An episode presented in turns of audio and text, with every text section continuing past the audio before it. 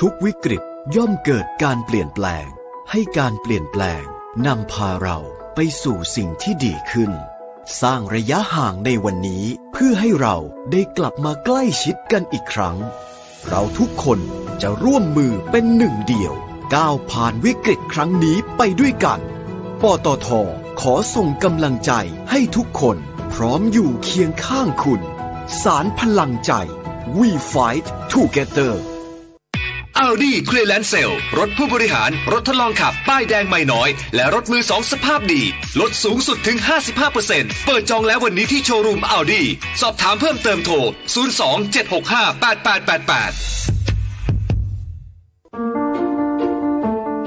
8888 มหาวิทยาลัยรามคำแหง รับสมัครนักศึกษาใหม่ พร้อมลดค่าหน่วยกิจ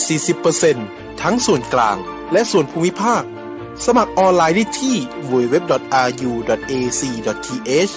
ตั้งแต่บัดนี้ถึง 2 สิงหาคม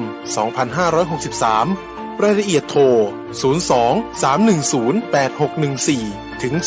24 เรียนราม ตอบโจทย์การเรียนรู้ในแบบคุณ Audi c l e a r a n c e Sale รถผู้บริหาร รถทดลองขับ ป้ายแดงไม่น้อย และรถมือสองสภาพดี ลดสูงสุดถึง 55%เปิดจองแล้ววันนี้ที่โชว์รูม Audi สอบถามเพิ่มเติมโทร 02-765-8888เพิ่มพลังให้เครื่องยนต์ของคุณ ตอบสนองทุกการขับเคลื่อนอย่างสูงสุด ด้วยเวลลอยนิวตรอนซูเปอร์คอมมอนเรลน้ำมันเครื่องสังเคราะห์ชั้นนำที่ได้มาตรฐาน API CK4 ช่วยให้เครื่องยนต์สะอาดประหยัดเชื้อเพลิง เพิ่มกำลังรอบได้อย่างเต็มที่ เหมาะกับเครื่องยนต์ดีเซล common rail ของรถกระบะและ SUV ตอบสนองทุกการใช้งานของเครื่องยนต์ด้วยเวลลอยนิวตรอนซูเปอร์คอมมอนเรลกระป๋องสีทอง เวลลอย ลื่นเหลือล้น ทนเหลือหลาย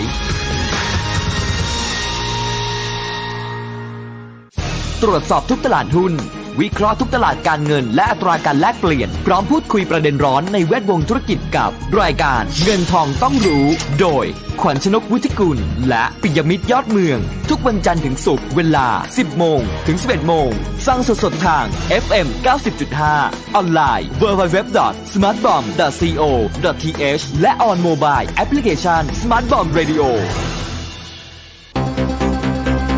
สถานีวิทยุกรมการพลังงานทหาร พลังงานทหาร พลังการทำไทย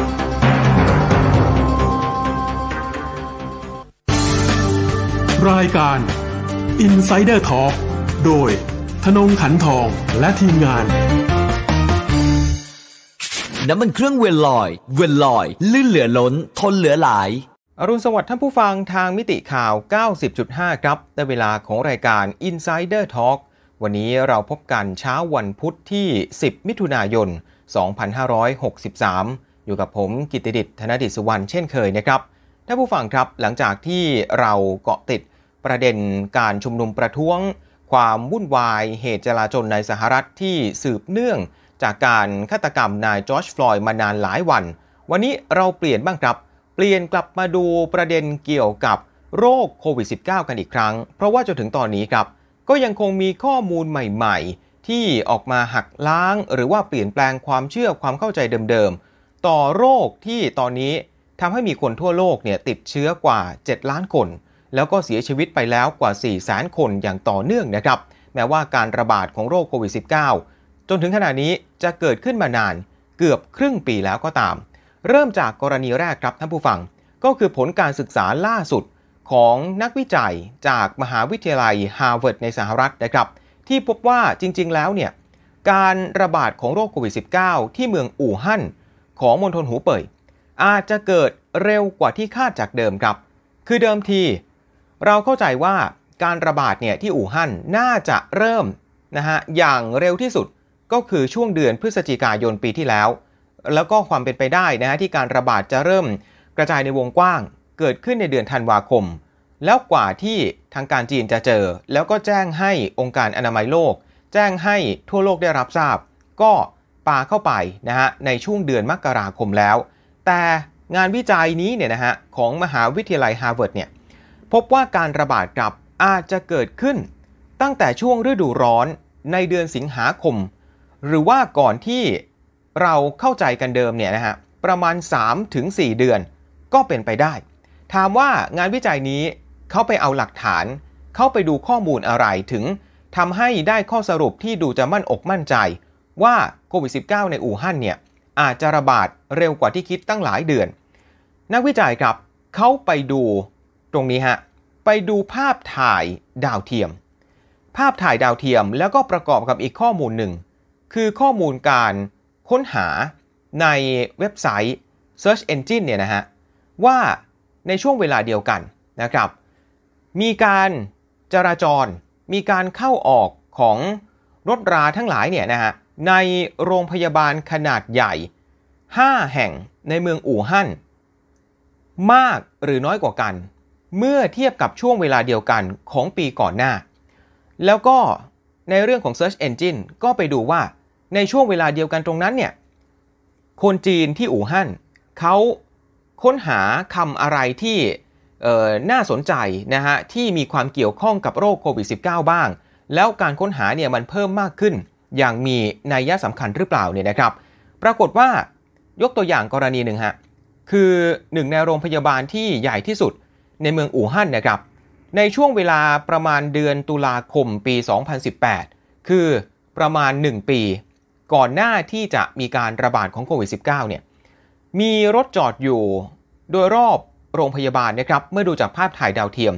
นับได้ 171 คัน แต่ปรากฏว่า ในปีถัดมาครับในเดือนตุลาคมปี 2019 กลับเจอรถจอดอยู่โดยรอบโรงพยาบาลเดียวกันเนี่ยเพิ่มขึ้นมาเป็น 285 คัน ถ้าคิดเป็นสัดส่วนคือช่วงเวลาเดียวกันของปี 2018 แล้วก็มาปี 2019 มีรถจอดอยู่เนี่ยนะฮะเพิ่มขึ้นถึง 67%คือมันเพิ่มขึ้นมาเนี่ยเกินกว่าครึ่งเกินกว่า 50%อีก แล้วในช่วงเวลานั่นเองครับ พอไปดูการค้นหานะครับในเว็บไซต์ไปตู้ ซึ่งก็เหมือนกับ Google ของคนจีนนั่นแหละนะฮะ เพราะว่าที่เมืองจีนเขาใช้ Facebook ใช้ Google ไม่ได้นะฮะ ก็ใช้ไปตู้กัน ในไปตู้เนี่ยปรากฏว่าที่อู่ฮั่นคนก็เริ่มมีการค้นหาถ้อยคำ หรือว่าคำสำคัญที่เหมือนกับเป็นอาการของโรคโควิด -19 นะฮะไม่ว่าจะเป็นคำว่าไอ หรือว่าคำว่าท้องเสียท้องร่วงเนี่ยก็มีการค้นหาคำเหล่านี้ เพิ่มมากขึ้นในเวลาเดียวกัน เริ่มพบการเพิ่มขึ้นอย่างมีนัยสำคัญตรงนี้เนี่ยนะฮะตั้งแต่ช่วงเดือนสิงหาคมปีที่แล้ว เรื่อยมาจนกระทั่งเจอการระบาดของโควิด -19 แบบจริง ๆ จังๆนะฮะในช่วงเกือบจะสิ้นปี ก็เลยมีการนำไปสู่ข้อสรุปครับ ว่าอ๋อ เมื่อดูจากภาพถ่ายดาวเทียม เมื่อดูจากการจราจรรถราที่โรงพยาบาลในอู่ฮั่นแล้วก็ประกอบกับข้อมูลใน Search Engine ก็เลยนำไปสู่ข้อสรุปว่า มีความเป็นไปได้สูงที่โรคนี้เนี่ยนะครับอาจจะอยู่ในอู่ฮั่นมานานหลายเดือน ก่อนที่จะเข้าสู่ฤดูหนาวแล้วนะครับ ซึ่งถ้าเป็นอย่างนี้จริง ๆ ถ้าเป็นไปตามข้อสรุปของงานวิจัย ของมหาวิทยาลัยฮาร์วาร์ดนี้จริงๆเนี่ยนะฮะก็จะไปเข้าทางครับ ไปเข้าทางสหรัฐ ไปเข้าทางบางประเทศที่ออกมากล่าวหาจีน หลายต่อหลายรอบ ว่าจีนเนี่ยจงใจปกปิด ข้อมูลการระบาดในช่วงแรกจำได้ใช่ไหมฮะ แล้วก็ไปโทษว่าจีนเนี่ยบอกโลกช้าไป ถ้าบอกเร็วกว่านี้ก็จะช่วยชีวิตคนได้เยอะมาก หรือในอีกแง่หนึ่งครับท่านผู้ฟังก็อาจจะมองได้ว่า ทางรัฐบาลจีนเอง ทางการเมืองอู่ฮั่นเอง ก็อาจจะไม่ได้จงใจปกปิดข้อมูลอะไรหรอกครับ แต่ก็ยังไม่รู้ยังไม่ทราบว่ามีการระบาดหรือว่าการเกิดขึ้นของโรคโควิด -19 เป็นโรคอุบัติใหม่ ในตั้งแต่ช่วงเดือนสิงหาคมนะฮะกันยายนตุลาคม คือก่อนที่จะเจอในช่วงพฤศจิกายน หรือธันวาคมแล้ว คือเพิ่งจะมารู้ตอนที่ เชื้อเนี่ยมีการระบาดได้ 3-4 เดือนแล้วก็เป็นไปได้คือไม่ได้จงใจปกปิดอะไร แต่ไม่รู้ไม่ทราบจริงๆนะครับ ก็เลยทำให้ในช่วงก่อนที่จะรู้ก่อนที่จะทราบเนี่ยคนที่อู่ฮั่นนะครับ ซึ่งอู่ฮั่นก็เป็นหนึ่งในเมืองศูนย์กลางทางการบินในภูมิภาคตรงนั้นของจีนเนี่ยนะครับ ก็เดินทางไปทั่วทั้งประเทศ เดินทางไปทั่วทั้งโลกแล้วตามปกติ เพราะว่าไม่รู้ไงฮะแล้วก็ไปเข้าทางนะฮะ รายงานการศึกษาการวิจัยใหม่ ๆ ในหลายประเทศครับที่เริ่มไปแกะรอยแล้วเจอว่าอา้าวจริง ๆ เนี่ยคนที่ติดเชื้อโควิด -19 รายแรกในประเทศอาจจะไม่ใช่ คนที่มีข้อมูลตามที่พบในเดือนกุมภาหรือว่าเดือนมีนา ในบางประเทศก็เป็นไปได้ จริง ๆ เนี่ยอาจจะมีคนติดเชื้อมาตั้งแต่เดือน มกราคมกุมภาหรือว่าบางประเทศ ย้อนไปตั้งแต่ปลายปีที่แล้ว ก็เริ่มมีความเป็นไปได้มากขึ้นเรื่อยๆครับว่าโควิด -19 อาจจะอุบัติขึ้นมาในหมู่มนุษย์โลกเนี่ยเร็วกว่าที่ใครหลายคนคาดคิดนั่นเองครับ งานวิจัยนี้ออกมามาดู reaction ครับ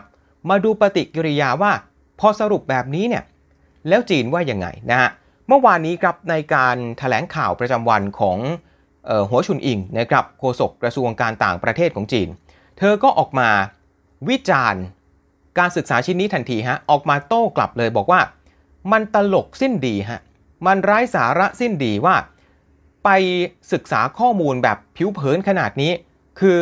เป็นข้อมูลการจราจร เป็นข้อมูลการค้นหาข้อมูลใน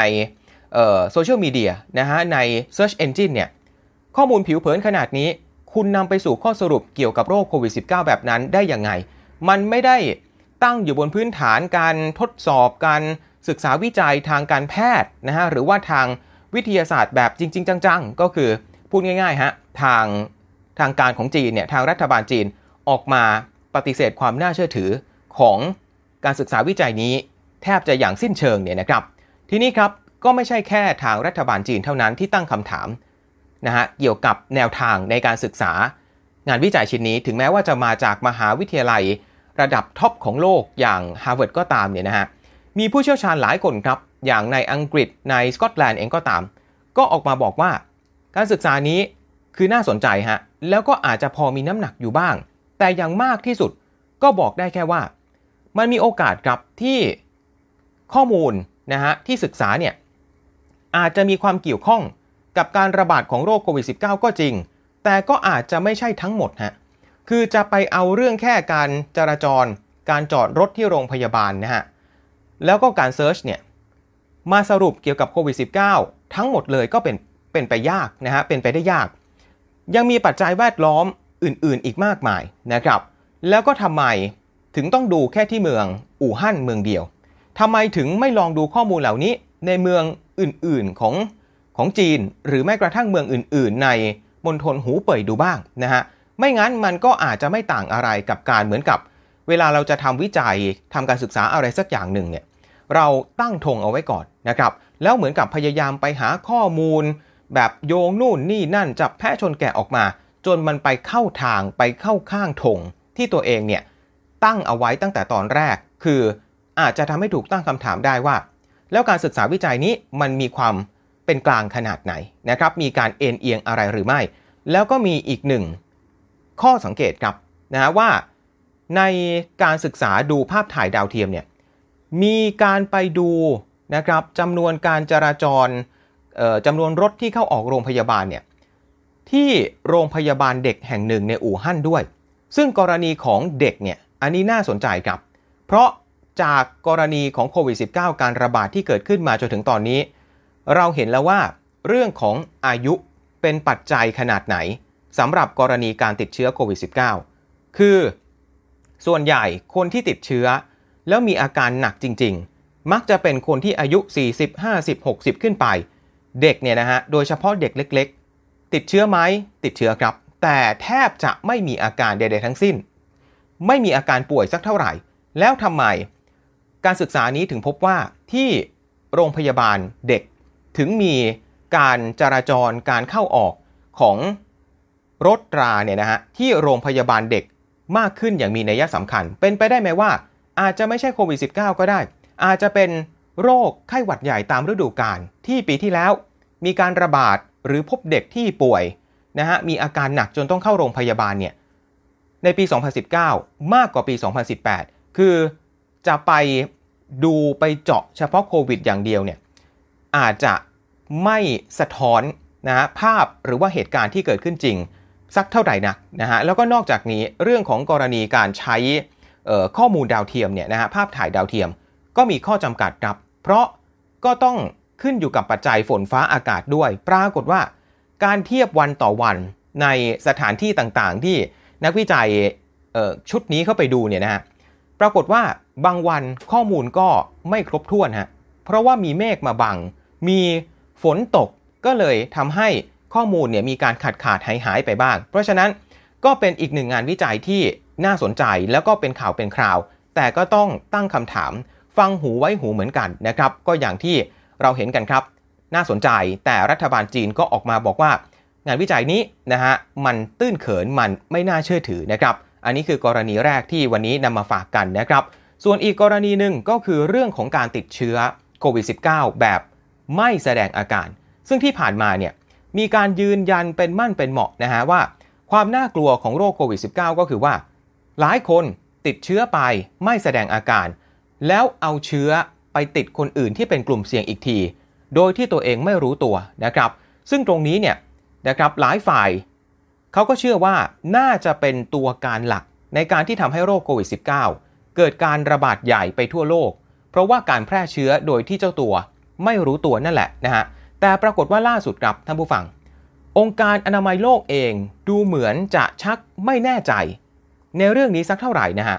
เพราะว่าเมื่อวันจันทร์ที่ผ่านมาครับ ผู้เชี่ยวชาญของ WHO เนี่ยออกมาบอกว่า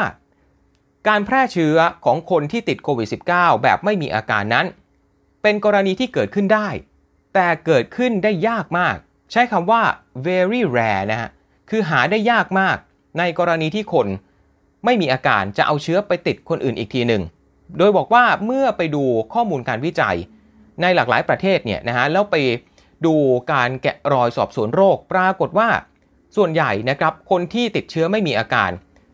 แทบจะไม่ได้เอาเชื้อไปแพร่สู่คนอื่นเลยนะฮะทำให้เกิดการตั้งคำถามขึ้นมาครับอ้าวมันก็ไปขัดแย้งกับการวิจัยการศึกษาหรือว่าความเข้าใจก่อนหน้านี้สิที่เชื่อว่าคนกลุ่มใหญ่ ที่เอาเชื้อไปแพร่เนี่ยคือคนที่ไม่มีอาการ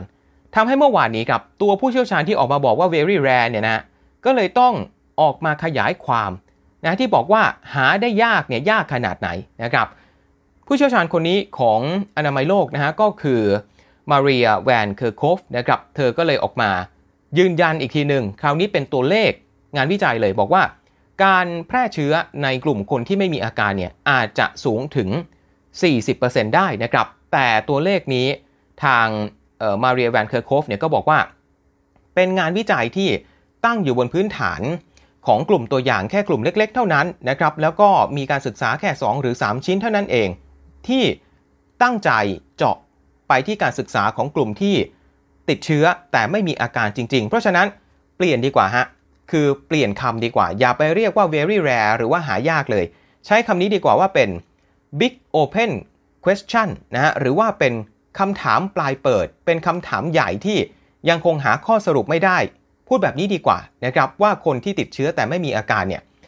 มีอัตราการเอาเชื้อไปแพร่ต่อเนี่ยสูงขนาดไหน ไม่ใช่แค่บางประเทศเท่านั้น แต่ระดับทั่วโลกเนี่ยเคสแบบนี้มีอัตราการแพร่เชื้อมากแค่ไหน อันนี้ยังไม่มีใครสามารถตอบได้ แม้กระทั่ง WHO เองยังไม่มั่นใจเลยนะครับท่านผู้ฟัง โดยปรากฏว่า จนถึงตอนนี้ครับ งานวิจัยเนี่ยที่บอกจริง ๆ คือ กลุ่มที่เอาเชื้อไปแพร่คนอื่นมากที่สุด ไม่ใช่คนที่ไม่มีอาการนะฮะแต่เป็นคนที่เขากำลังจะมีอาการ แต่ยังไม่ทันมีอาการในตอนนั้นทันทีคือเหมือนกับว่า มีอาการอ่อนๆออ่อนจนกระทั่งเจ้าตัวเนี่ยอาจจะไม่รู้ตัว อาจจะคิดว่าไม่เป็นอะไร ก็เลยอาจจะทำให้เกิดความสับสนครับ ระหว่าง 1. คนที่ ติดเชื้อแล้วก็ไม่มีอาการ แล้วก็คนที่ติดเชื้อ มีอาการอ่อนๆ แล้วก็กำลังค่อยๆ พัฒนากำลังจะมีอาการหนักในช่วงเวลาหลังจากนั้น เพราะฉะนั้นเราต้องแบ่งครับทางนักวิจัยคนนี้นะฮะผู้เชี่ยวชาญคนนี้เขาบอกว่า เราต้องแบ่งกรณีผู้ติดเชื้อเนี่ยแยกเป็น 3 ประเภทออกจากกันครับ ประเภทที่ 1 อันนี้เนี่ยเรียกว่า asymptomatic คือกลุ่มคนที่ตั้งแต่เริ่มติดเชื้อโควิด -19 มาจนถึงหายจากอาการติดเชื้อเนี่ย ไม่มีอาการป่วยแสดงให้เห็นเลยแม้แต่น้อย อันนี้คือคนที่ติดเชื้อแต่ไม่มีอาการอย่างแท้จริง อันนี้คือกลุ่มที่1นนะครับกลุ่มที่ 2 ครับท่านผู้ฟัง คือกลุ่มที่เขาเรียกว่า pre symptomatic คือ ตอนที่มีผลการตรวจหาเชื้อออกมาเป็นบวก คือมีเชื้อโควิด -19 เนี่ยยังไม่ทันมีอาการฮะแต่ไม่ใช่ว่าจะไม่มีอาการเลย อีก 1 วัน 2 วัน 3 วันหลังจากนั้น จึงจะเริ่มมีอาการทีหลัง อันนี้ แยกจากกลุ่มตะกี้นะฮะ อันนี้เป็นกลุ่มที่ 2 เรียกว่า pre symptomatic กลุ่มที่กำลังจะมีอาการ แล้วก็กลุ่มที่ 3 อันนี้คือกลุ่มที่มีอาการแล้ว แต่ว่ามีอาการอ่อนๆ แล้วก็ค่อยๆ พัฒนาเป็นอาการที่หนักขึ้น แล้วอาจจะไม่รู้ตัวว่าตัวเองเนี่ยติดโควิด -19 เพราะฉะนั้น 3 กลุ่มนี้มันมีความใกล้เคียงกันอยู่ แต่ถ้าแยกจริงๆ เนี่ย ถือว่า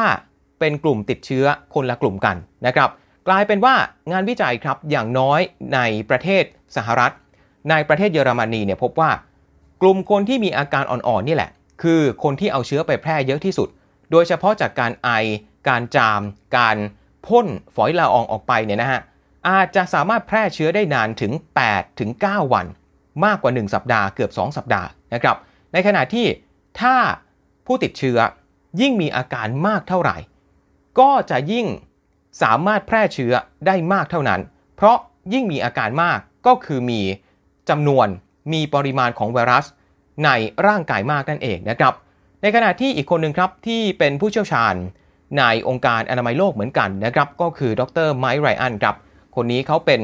ผู้อำนวยการโครงการฉุกเฉินของ WHO นะครับ ก็บอกว่าหนึ่งในตัวการครับที่ทำให้เวลาเปรียบเทียบการแพร่เชื้อของ โควิด -19 ของโรคซาร์สหรือว่าของโรคเมอร์สที่อาจจะเกิดขึ้นจากเชื้อไวรัส เป็นโคโรนาเหมือนกันเนี่ยนะครับ แต่ทำไมอัตราการแพร่เชื้อของโรคโควิด -19 มันถึงง่ายกว่าโรคซาร์หรือว่าโรคเมอร์ส ดรไมค์ไรอันเขาอธิบายแบบนี้ครับ บอกว่าจำนวนของไวรัสปริมาณไวรัสที่แพร่ไปเนี่ย กรณีของโควิด -19 ตัวไวรัสมันไปกระจุกอยู่บริเวณ ระบบทางเดินหายใจช่วงบนฮะ ช่วงบนคือช่วงที่เราสามารถพ่นออกไปนะฮะไม่ว่าจะเป็นทางปากทางจมูกเนี่ยได้ง่าย ในขณะที่กรณีเชื้อโรคซาร์สหรือว่าเมอร์สจะไปอยู่ในระบบทางเดินหายใจ ส่วนล่างมากกว่านะครับบริเวณปอด การเอาไวรัสเนี่ยไปแพร่เชื้อให้กับคนอื่นต่อไป อาจจะเกิดขึ้นได้ยากกว่า นี่ต่างหาก คือหนึ่งในตัวการสำคัญนะครับ แต่ก็ไม่ได้บอกอยู่ดีนะฮะว่า อ้าวแล้วกรณีคนที่มีอาการ คนที่ไม่มีอาการ คนที่ยังไม่ทันจะมีอาการเนี่ยตะกี้ที่ผมอธิบายไปเนี่ยตกลงแล้วนะฮะสัดส่วนการแพร่เชื้อต่อแตกต่างกันขนาดไหน ก็ยังคงอย่างที่บอกไปครับ เป็นคำถามปลายเปิด ยังมีอะไรที่เราไม่รู้อีกมากเกี่ยวกับโรคโควิด -19 นะครับอย่างองค์การอนามัยโลกเองถ้าผู้ฟังก็อย่าลืมนะฮะว่าเรื่องของคำแนะนำในการให้สวมหน้ากากอนามัยเนี่ยคือปล่อยให้ทั่วโลกเขา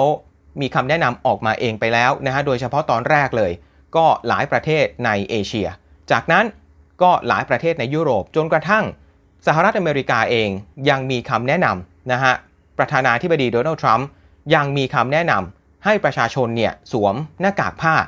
แต่องค์การอนามัยโลกเชื่อไหมครับท่านผู้ฟังว่า เพิ่งจะออกมาแนะนำเมื่อวันศุกร์ที่ผ่านมานี่เองฮะเมื่อไม่ถึง 1 สัปดาห์ที่ผ่านมานี่เอง เพิ่งจะแนะนำอย่างเป็นทางการให้ คนทั่วไป สวมหน้ากากผ้า ในกรณีที่ไม่สามารถรักษาระยะห่างทางสังคมได้ ก็ไม่แน่ใจเหมือนกันว่าที่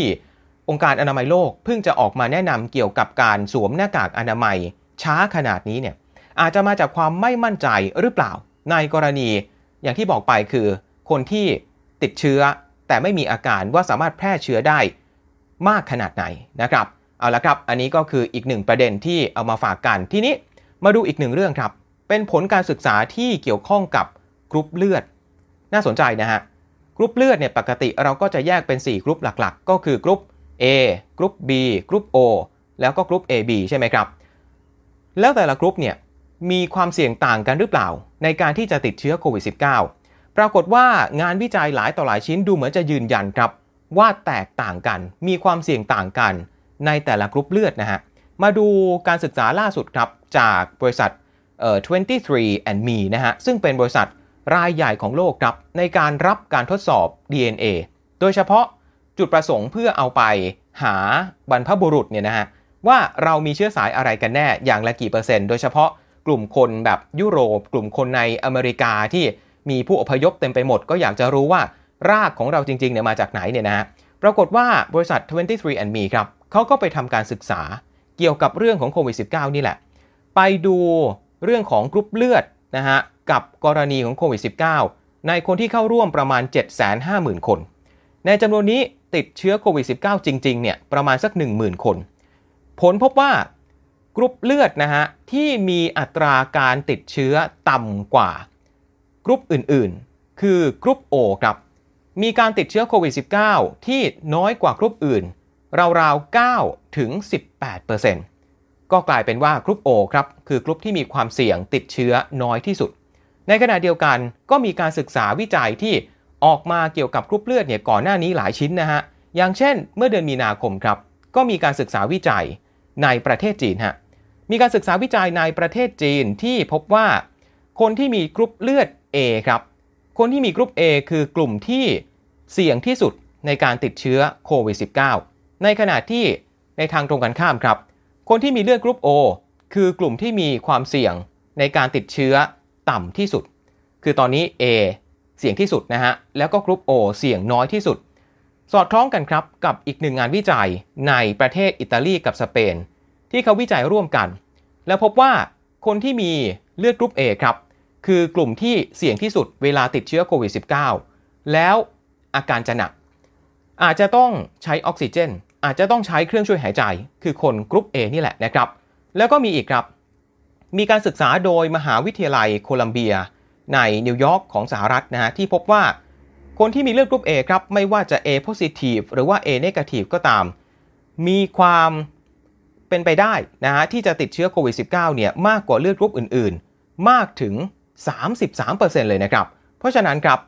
ตอนนี้เนี่ยก็เลยมีการศึกษาใหม่ ๆ ออกมาเรื่อยๆ กี่ยวกับโควิด -19 ครับ เอาเข้าจริงคือ ตอนนี้ยังคงมีปริศนาอีกมากครับ ที่เรายังไม่รู้ อย่างเช่น แม้กระทั่งเรื่องต้นกำเนิดเนี่ยเราก็ยังไม่รู้ด้วยซ้ำว่า ตกลงแล้วโควิด -19 มาจากไหนกันแน่ มาจากตลาดค้าสัตว์ป่าในอู่ฮั่นจริงไหม แล้วทำไมหลายกรณี พอไปดูจริงๆเนี่ยไม่ได้มีส่วนเกี่ยวข้องไม่ได้มีประวัติเดินทางไปที่ตลาดค้าสัตว์ป่าตรงนั้นเลย แล้วสัตว์ชนิดไหนกันแน่นะฮะที่เป็นคนเอาเชื้อที่น่าจะมาจากข้างข่าว มาแพร่สู่มนุษย์อีกทีหนึ่ง อันนี้เราก็ยังไม่มั่นใจ จะเป็นตัวนิ่มไหม จะเป็นงูไหม เราก็ยังพูดได้ไม่เต็มปาก ในขณะเดียวกัน ถ้าเราดูสถานการณ์ของโควิด -19 นะฮะ ในประเทศไทยถึงแม้ว่าจะเริ่มดูดีขึ้นนะฮะ มีการพบผู้ติดเชื้อเนี่ยก็แค่เป็นกรณีการเดินทางกลับมาจากต่างประเทศเท่านั้น การแพร่เชื้อในชุมชน ในประเทศจริง ๆ ตอนนี้ก็นานกว่า 2 สัปดาห์แล้วนะฮะที่ไม่พบผู้ติดเชื้อเลยแม้แต่คนเดียว ก็ลุ้นกันว่าจะถึง 28 วันไหมนะฮะหรือว่าประมาณ 4 สัปดาห์ ก็น่าจะพอพูดได้ว่าประเทศไทยเนี่ยปลอดจากเชื้อโควิด -19 นะครับแต่ว่าถ้าเราออกมามองดูกว้างกว่านั้นฮะดูสถานการณ์แบบทั่วทั้งโลกจริง ๆ ต้องพูดว่าน่าเป็นห่วงนะฮะเพราะตัวเลขผู้ติดเชื้อรายใหม่เอาเข้าจริง ยังคงทำสถิติ สูงที่สุดหรือว่านิวไฮเนี่ยทุกวัน แต่เปลี่ยนศูนย์กลางการระบาดเท่านั้นเอง จากตอนแรกเอเชียจะดูหนักที่สุด ก็ย้ายไปฮะไปที่ยุโรปใช่ไหมครับหนักที่สุด จากนั้นก็ไปที่สหรัฐอเมริกา ปรากฏว่าตอนนี้ที่หนักที่สุดจริงๆเนี่ยคือภูมิภาคละตินอเมริกาครับหรือว่าอเมริกากลาง รวมกันกับอเมริกาใต้ โดยเฉพาะที่ประเทศบราซิล ที่หนักที่สุดเนี่ยนะฮะหรือว่าอย่างกรณีสหรัฐเอง ตอนนี้ผู้ติดเชื้อ ก็อันดับหนึ่งของโลกเกือบจะ 2 ล้านคนแล้วเนี่ยกลายเป็นว่าในขณะที่แทบจะทั้งสหรัฐเริ่มคลายมาตรการล็อกดาวน์ เชื่อไหมครับท่านผู้ฟังว่ามีถึง 14 รัฐ จาก 50 รัฐเนี่ยที่แนวโน้มการระบาดยังคงเป็นขาขึ้นอยู่นะฮะไม่ได้มีสถานการณ์ที่ดีขึ้นแบบจนมั่นอกมั่นใจได้แต่อย่างใด เพราะฉะนั้นตอนนี้สิ่งสำคัญที่สุดก็คือว่า อย่าชะล่าใจเพราะโควิด -19 คงอยู่กับเราไปอีกพักใหญ่ครับ และนี่แหละครับก็คือทั้งหมดของรายการ Insider Talk ในช่วงเช้าวันนี้ ลาไปก่อนนะครับ สวัสดีครับ